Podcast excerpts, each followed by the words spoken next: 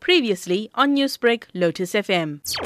EFF leader Julius Malema was expected to appear in the Newcastle Magistrates Court today. This is in relation to the Riotous Assemblies Act.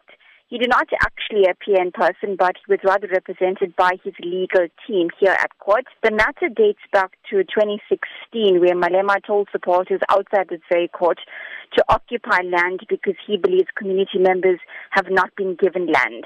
Tell us about the recourse dealing with this matter. Malema was at the Pretoria High Court last week where he challenged the Riotous Assemblies Act.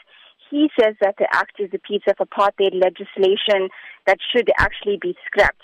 Now, while the court last week did not find that the act was unconstitutional, it did find that there was a section in the act that states that inciting violence was the same thing as actually committing violence, and that was something, or an offense rather, that one can actually be charged for. The EFF is now approaching the Constitutional Court to have the entire act declared unconstitutional.